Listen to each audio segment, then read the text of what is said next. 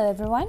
This is Essie Daniel, an executive program leader with the Maxwell Leadership Team. And you are listening to Leaders Connect Series podcast, the show that helps leaders transform their entire leadership approach through leadership trainings, executive coaching, and DISC personality indicator reports. Today, we are talking about situational leadership, and we will discuss everything that there is to know about leadership, especially in the area of situational leadership. So, thanks for joining me. Stay tuned. Now, let's get to the bolts and nuts of leadership. And I always get this to um, interchanged. Let's get to the nuts and bolts of leadership. The, definite, the definitive leadership style research comes from Paul Hersey and Kenneth Blanchard, which they expressed in their situational leadership model. The Hersey Blanchard model addresses the key to practical leadership development, the attributes and the styles of the followers. Now, not everybody is on the same intellectual maturity, compliance, or motivational level.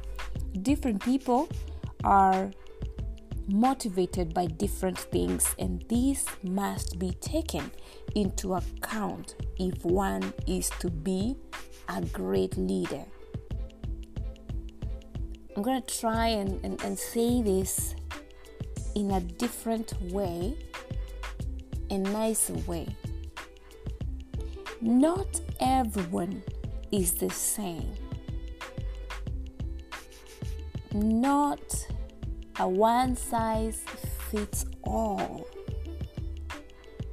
Every one of us is different. We are motivated and inspired by different things, and this must be taken into account by every good leader. Communications experts consider it critical to tailor your message to your target audience. We hear this all the time. Who's your target audience? Think about it. You cannot go to a youth meeting and speak to them the same way with the same message that you would use in a corporate training because these are two different groups. So it's very important to tailor your message to your target audience. And you know what?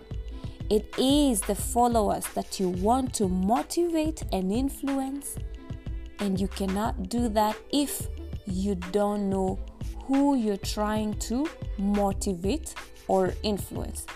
And so the situational leadership model addresses four types of leadership styles based on the follower. And so there are four things. But before we look at those four things, there's a quote that I love by Marie or Marie Hopper. And it says, and I used it yesterday you manage things and you lead people. I think what I said yesterday was we manage systems. I like how Murray is saying it. We manage things but we lead people. So let's talk about the situational leadership model.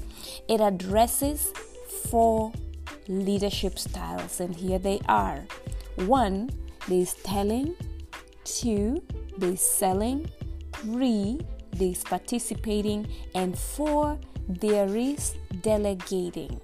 Let's start with the telling. So, telling is the lowest level of the leadership style. And most new employees, we've all been employees somewhere, most new employees require direct instructions. So, this is called the telling or directing style. Why?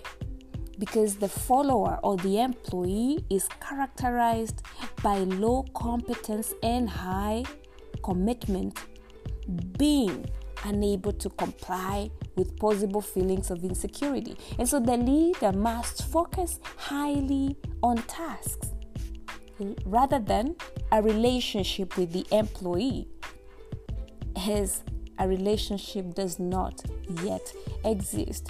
And we've all been there, we've all been hired um, at a job. I remember my first job. That was the best description of this telling relationship because I did not know what to do and I was very young, very, very young. I was 19 and in a foreign continent and country, speaking American English instead of the British English, which is what I was I grew up with. So you can imagine how tough that relationship was. There was no time for a relationship at that time. I was determined to understand my job and start making a living. Otherwise, I was going to have a very difficult time as a, as, an, as a visitor or a new student in a foreign continent. Anyway, so that's a little bit about me, and we were talking about the relationship with the employee. So the leader focuses on tasks rather than the, uh, building a relationship because this is not the time and a relationship does not exist at that time. So, when an employee cannot do the job because they are unknowledgeable, the leader must spend much more time working with the employee, offering clear instructions and regular follow up. And so the leader must be encouraging and motivating, offering praise for positive results and correction for less than positive results. Now, their idea is to motivate the employee to rise to the next level of ability. This is a very leader driven stage. All right, let's look at the second style. Uh, the second one is selling. So, selling addresses the employee who has developed some competence with an improved commitment. And the employee is not convinced yet, but is open to becoming cooperative and motivated. Yeah, this sounds like week week four, you know, at a new job, right? And the leader must feel uh, must still focus highly on, on tasks. And this still requires more of the leader's time, but the focus now also includes developing a relationship with the employee. So, build upon the trust that has begun to develop and encourage that has been developed or rather demonstrated. And so the leader must spend more time listening and offering advice, scheduling the employee for additional training if the situation requires it. I recently um, hired a staff in one of our companies, and before she came on board, she was trained by a, a, the employee that was leaving. And recently, I've had to just go back and offer more training. Why? Because, number one, we have developed a relationship with the employee. And then she started asking questions. And as a leader or the owner of the company, I needed to stay close and observe her to be sure that if she has any questions, I am answering them. I get to also understand her and know her. And she had many questions. So, what happened is we ended up, uh, as, as much as I was encouraging her uh, and building a relationship and telling her that she could do it, we still ended up doing more training, especially in the areas where she was struggling in. And right now, she is the best, one of the best employees we've ever had in all our companies. And that is because we went from the telling stage to sell now to the selling stage. And very soon, I can almost tell we're there. We are on the third stage, which is the participating stage. But we'll talk about the participating stage after this. So the leader must spend more time listening and offering advice, scheduling the employee for additional training if the situation requires it. You see, the goal is to engage the employee so they can develop and grow on to the next level, which is what we've just talked about. Briefly, I've mentioned the participating level, and there is less telling and more suggesting, which leads to more encouragement and acting as a coach. It is the recognition that they have progressed and motivates them to progress even further. Now, this is a very leader driven stage. So, let's look at the next level, which is participating. Situational leadership, specifically participating. And we're going to talk about competent employees, also talk about um, we follow less, we follow up uh, less than we were in the other two stages, the telling and the selling, and the relationship has now developed. So participating addresses the employee who is now competent at the job, but he or she remains somewhat inconsistent and is not fully committed. And that's where we are. But that's where we are with our current staff member. But she's incredible. I can trust her, but I cannot let go completely and take a backseat, right? And so the employee may be uncooperative or performing as little work as possible despite their competence with the task. And the leader must participate with and support their employee to a point where the leader no longer needs to give detailed instructions and follow up as often but does not also does not need uh, does not need to continue working with the employee to ensure work is being done at the level required. So the employee is now highly competent,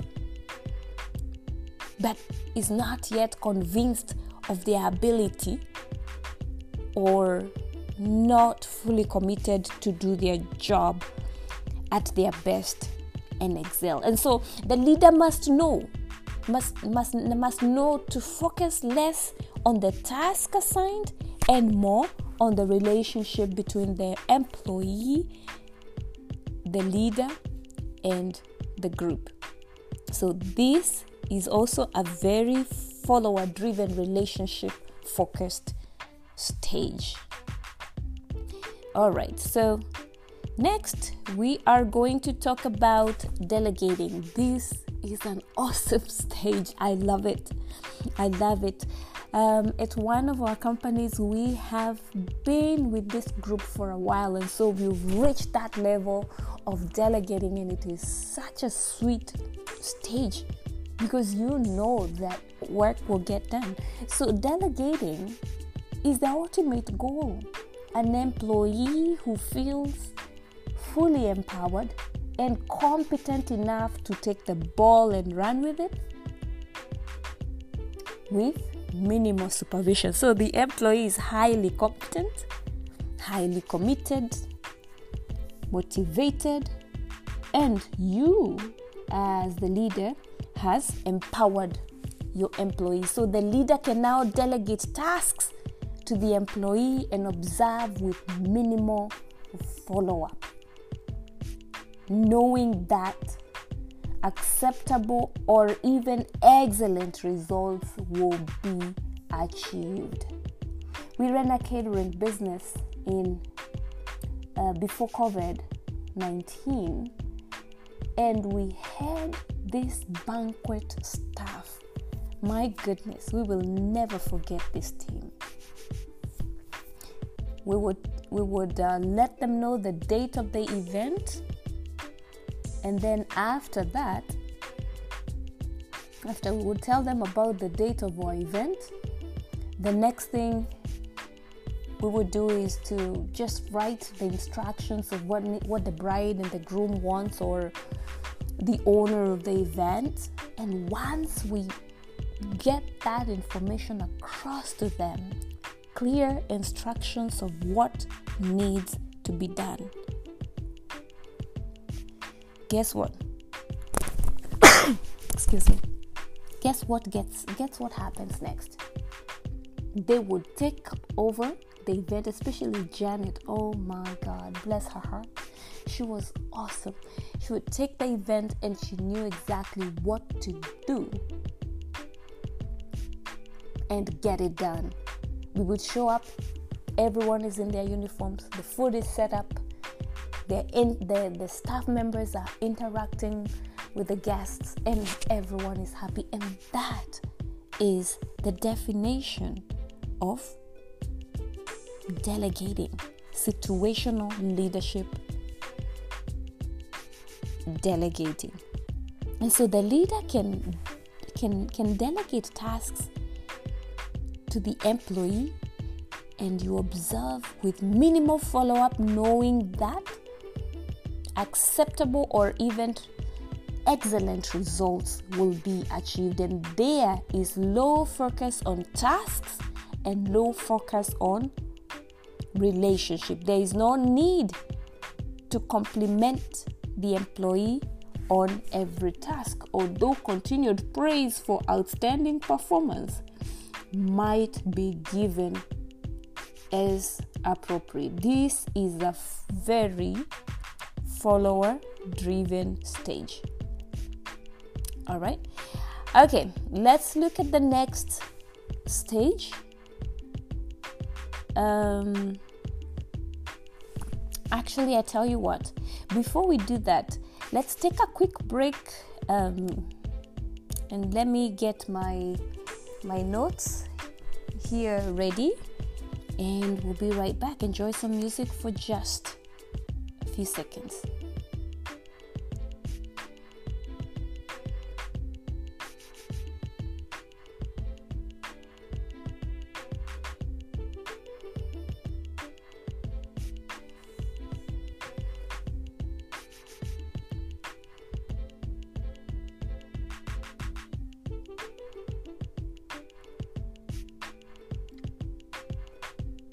All right, welcome back, and thank you so much for your continued patience. Uh, we are now going to talk about an introduction to Kouzes and Posner. I'm not sure whether you have heard of the Leadership Challenge or even looked at their books. It's an amazing, amazing concept, and today we're going to learn more about James Kouzes and Barry Posner. They asked thousands of people to rank a list of characteristics associated with leadership, including the seven top qualities that motivated them to follow willingly. And they gave this survey to over 75,000 people over a 20 year period. You see, in their book, The Leadership Challenge, um, the authors identified five abilities that were crucial to successful leadership. One, we've got to model the way. You must lead by example. You can't come into work 10 minutes late every day if you want to. Uh, your employees to arrive on time. And I see my husband do this all the time. He says, I can't ask my employees to take a longer, a shorter break when I am extending mine. Yeah, he says it's hard for me to even um, do do a report on on them showing up late, or even write them off, or write give them give them a write up when I myself I am late at least once or twice a week, right? And then there's the inspire a shared vision. If you capture the imagination, you will inspire creative thought and increase loyalty.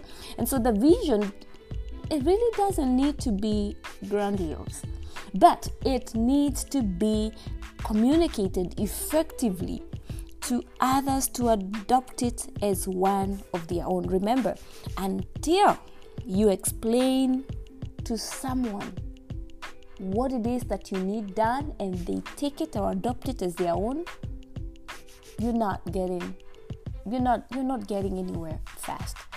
And so the sooner we learn to do that the better, right? And then there's the cha- uh, challenge the process. That's the next thing. Uh, so don't continue doing something just because we've always done it this way or that way. Situations change, the world has changed. Look at now, like right before COVID, we really did um, online church services. But look at where we are now.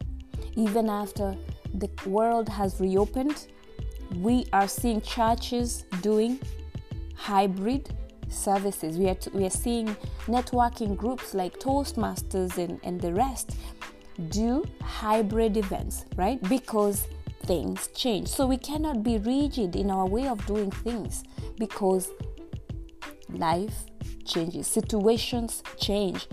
And sometimes a policy or procedure never looked well in the first place. So it's good and it's very important that we think outside the box. And then the next point, and then we'll, we'll uh, actually we have two more. There is enabling others to act. Truly empower people to action on their own within their level of authority. Um, the frame, the, the famed um, Ritz Carlton Hotel, by the way, I love Ritz Carlton. We almost got married there. Uh, the famed Ritz Carlton Hotel empowers every employee at all levels to spend up to $1,000 on behalf of a guest who is informed reimbursement will be required for whatever request they make. Isn't that incredible? And then the next thing and the last thing is to encourage the heart. A positive attitude is infectious. If the leader appears passionate or excited about the vision, others will catch the enthusiasm as well. All right, let's talk about real quick about a personal inventory here. Uh, the results of the Kouzes Posner study with the most important quality at the top. Uh, we're looking at honesty, forward looking, and we went through this yesterday competent, inspiring, intelligent, fair minded, broad minded, supportive, straightforward, dependable, cooperative, de- determined, imaginative, ambitious, courageous, caring, mature, self controlled, and independent, right? There we go so um, let's let's let's let's uh, let's create an action plan. Now that you've understood the various concepts, it's time to plan how to put them into action by incorporating them into your life and my life. Set leadership goals. In leadership, as in life, you will never come to the end of your learning, but you want to rank in priority those qualities you want to develop. Let's look at the next one address the goals. Determine how you will accomplish your goals. Do you feel you need to learn more about teamwork so you can better lead a team? Join a support team, join a meetup group, and once you go to you go online you'll find more of this. Do you want to communicate better? Join toastmasters or join maxwell leadership speakers club. By the way i am certified to run a speakers club so i would love to have you join me. Taking creative writing classes. Again get some public speaking experience. And and you know what? Speakers club maxwell leadership speakers club as well as Toastmasters are great if you are shy and if you want to feel more comfortable in social situations. All right, then let's talk about uh, seeking inspiration. Learn about a variety of leaders, including their approach to dealing with challenges. Read books and conduct research on the internet or at libraries. Choose a role model based on your research. Choose a role model that fits your personality. You might choose a dynamic leader like Teddy Roosevelt or an intellectual leader like Albert Einstein, right? Read several biographies and find videos on that particular person's life. Then the other thing is to seek experience. Take a leadership role on a social group or club and then gain experience working with people on many levels and different kinds of people. Creating uh, a personal mission statement is the next thing and the last thing we're going to talk about today. And I want you to start imagining your legacy. How do you want to be remembered? What do you want people to think of you? What type of leader are you determined to be? And then my challenge to you as we conclude is uh, this particular section is I want you to write a statement that defines who you will become. So use this guide right here. How do you want to remember to be remembered? Would you want people to think of you when your name is mentioned long after you're gone? Then make a determination to become that kind of a leader. So until the next time where we do the third part of this podcast, I want you to write a statement that defines who you will become. All right, so thank you so much. It's always an honor, a great honor to be here with you, and I am so grateful that you've stayed until this point. I hope you have learned something and you will implement what you have learned. You will become what you have learned starting with where you are right now. So, thank you so much. Have a great week. And until next time, this is Essie Daniel, and it's a bye bye for now. Bye.